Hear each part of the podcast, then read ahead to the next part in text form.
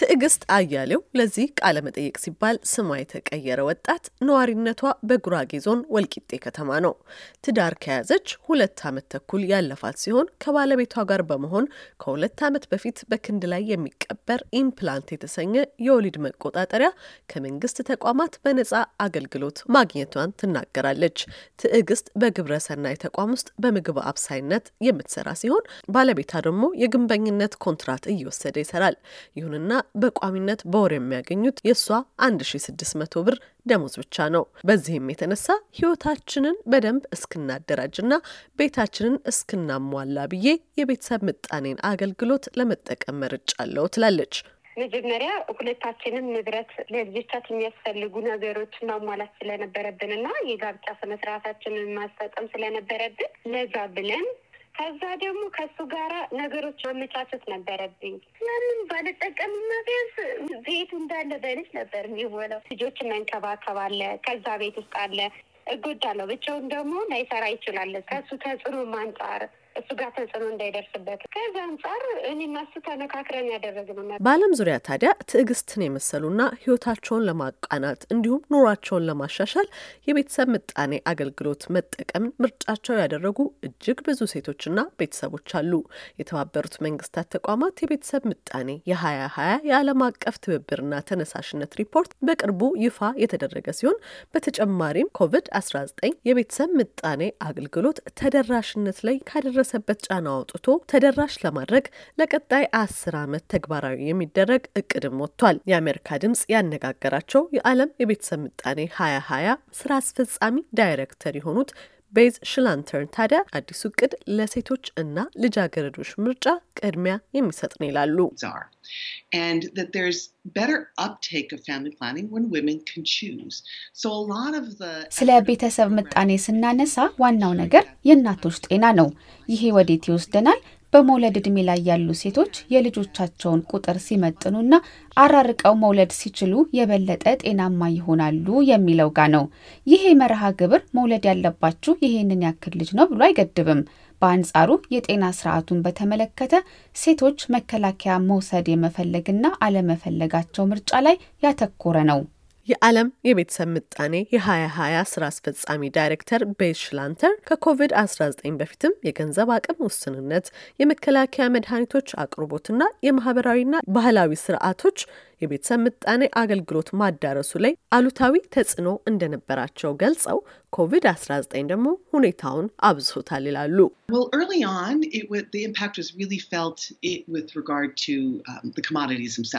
ኮቪድ-19 እጥረት ፈጥሯል። በተለይም ወረርሽኙ በጀመረባቸው በመጀመሪያዎቹ ወራቶች የቤተሰብ ምጣኔ ምርቶች አቅርቦት ተፋልሷል። አሁን እያየን ያለነው እጅግ ብዙ ሴቶችና ልጃገረዶች አገልግሎቱን ባያገኙም ተነሳሽነት ኑሯቸው ወደ ሕክምና ማዕከል መሄዳቸውን ነው። ቤተሰቦችና ግለሰቦች ለሕክምና አገልግሎት የሚከፍሉት እስኪያጡ ድረስ የገንዘብ ችግር አጋጥሟቸዋል። ስለዚህም ሰዎች የወሊድ መከላከያ መድኃኒቶችን ለመግዛት ያጋጠማቸው ችግር የገንዘብ እጥረት ነው።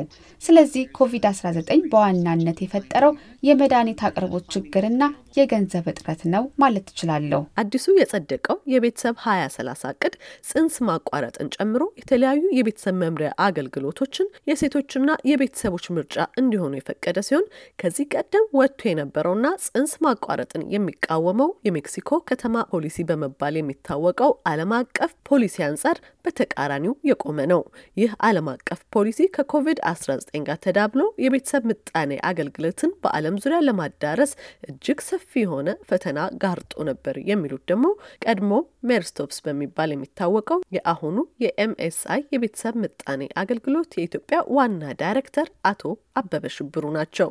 የአሜሪካው የቀድሞ ፕሬዚደንት ዶናልድ ትራምፕ ወደ ስልጣን ከመጡበት ጊዜ ጀምሮ በተለይ የስነ ተዋልዶና የቤተሰብ እቅድ አገልግሎትን የሚደግፉ ባለመሆናቸው ከዛ ጋር በተገናኘ gag rule የሚል ፖሊሲ አለ በአሜሪካ መንግስት በኩል በተለይ በሳቸው ፓርቲ በኩል የሚቀነቀን እና በዛ ምክንያት ማሪስቶፕስ በተለይ የስነ ተዋልዶና የቤተሰብ እቅድ አገልግሎት የሚሰጡ ድርጅቶችን መደገፍ ስለማይፈልጉ ከነዛ ውስጥ አንዱ ማሪስቶፕስ ስለሆነ ከአሜሪካ መንግስት ልናገኝ የምንችለውን እርዳታ ወይም ድጋፍ በመቋረጡ እዛ ምክንያት የምንሰጠውን አገልግሎት ባናቆምም በሰፊው እንድንገድበውም እንድንቀንሰ ተገደናል እና በተለይ እኔ ወደዚህ ፕሮግራም ወይ ደግሞ ወደ ኢትዮጵያ ከመምጣት በፊት ለአራት ዓመት በማሪስቶፕስ ዚምባብዌ country director ሆኜ በሰራሁበት ወቅትም ያየሁት ይሄ ነው ያጋጠመኝ የሚሄድ ነው እና በዛን ወቅት ወደ አስር የሚሆኑ ተንቀሳቃሽ ሕክምና ቡድኖች ነበሩን።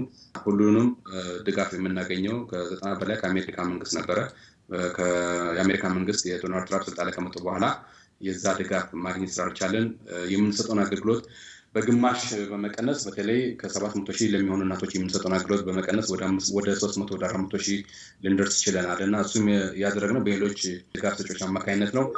ወደ ኢትዮጵያ በምንመጣበት ሰዓት እንደዚሁ በዛ ምክንያት እኛም የዛው service ተጠቃሚ መሆን ስላልቻለን አገልግሎታችን በሰፊው ወይም ደግሞ መስጠት በሚገባን ልክ ባለመስጠታችን ብዙ እናቶችን መድረስ ስላልቻለን የ gag rule በአንድም በሌላ መንገድ በሴቶች ላይ የደረሰው ጫና ቀላል አለመሆኑን ካለኝ የአራት ዓመት ልምድ ልማር ችያለሁ። የዓለም የቤተሰብ ምጣኔ የሀያ ሀያ ስራ አስፈጻሚ ዳይሬክተር ቤሽ ላንተር ስልሳ ሰባት በመቶ የሚሆኑ አፍሪካውያን ሴቶች የቤተሰብ ምጣኔ አገልግሎትን የመጠቀም ተነሳሽነት እንዳላቸው የገለጹ ሲሆን ትዕግስትም ከሁለት ወራት በኋላም የወሊድ መከላከያው ሲያበቃ በድጋሚ ለመጠቀም መወሰኗንና የጀመረችውን የማታ ትምህርት ለመቀጠል ህልም እንዳላትም ጠቁማለች። ከአሜሪካ ድምጽ ሬዲዮ በትብብር ለተጠናቀረው ዘገባ አይደን ገረመው ከዋሽንግተን ዲሲ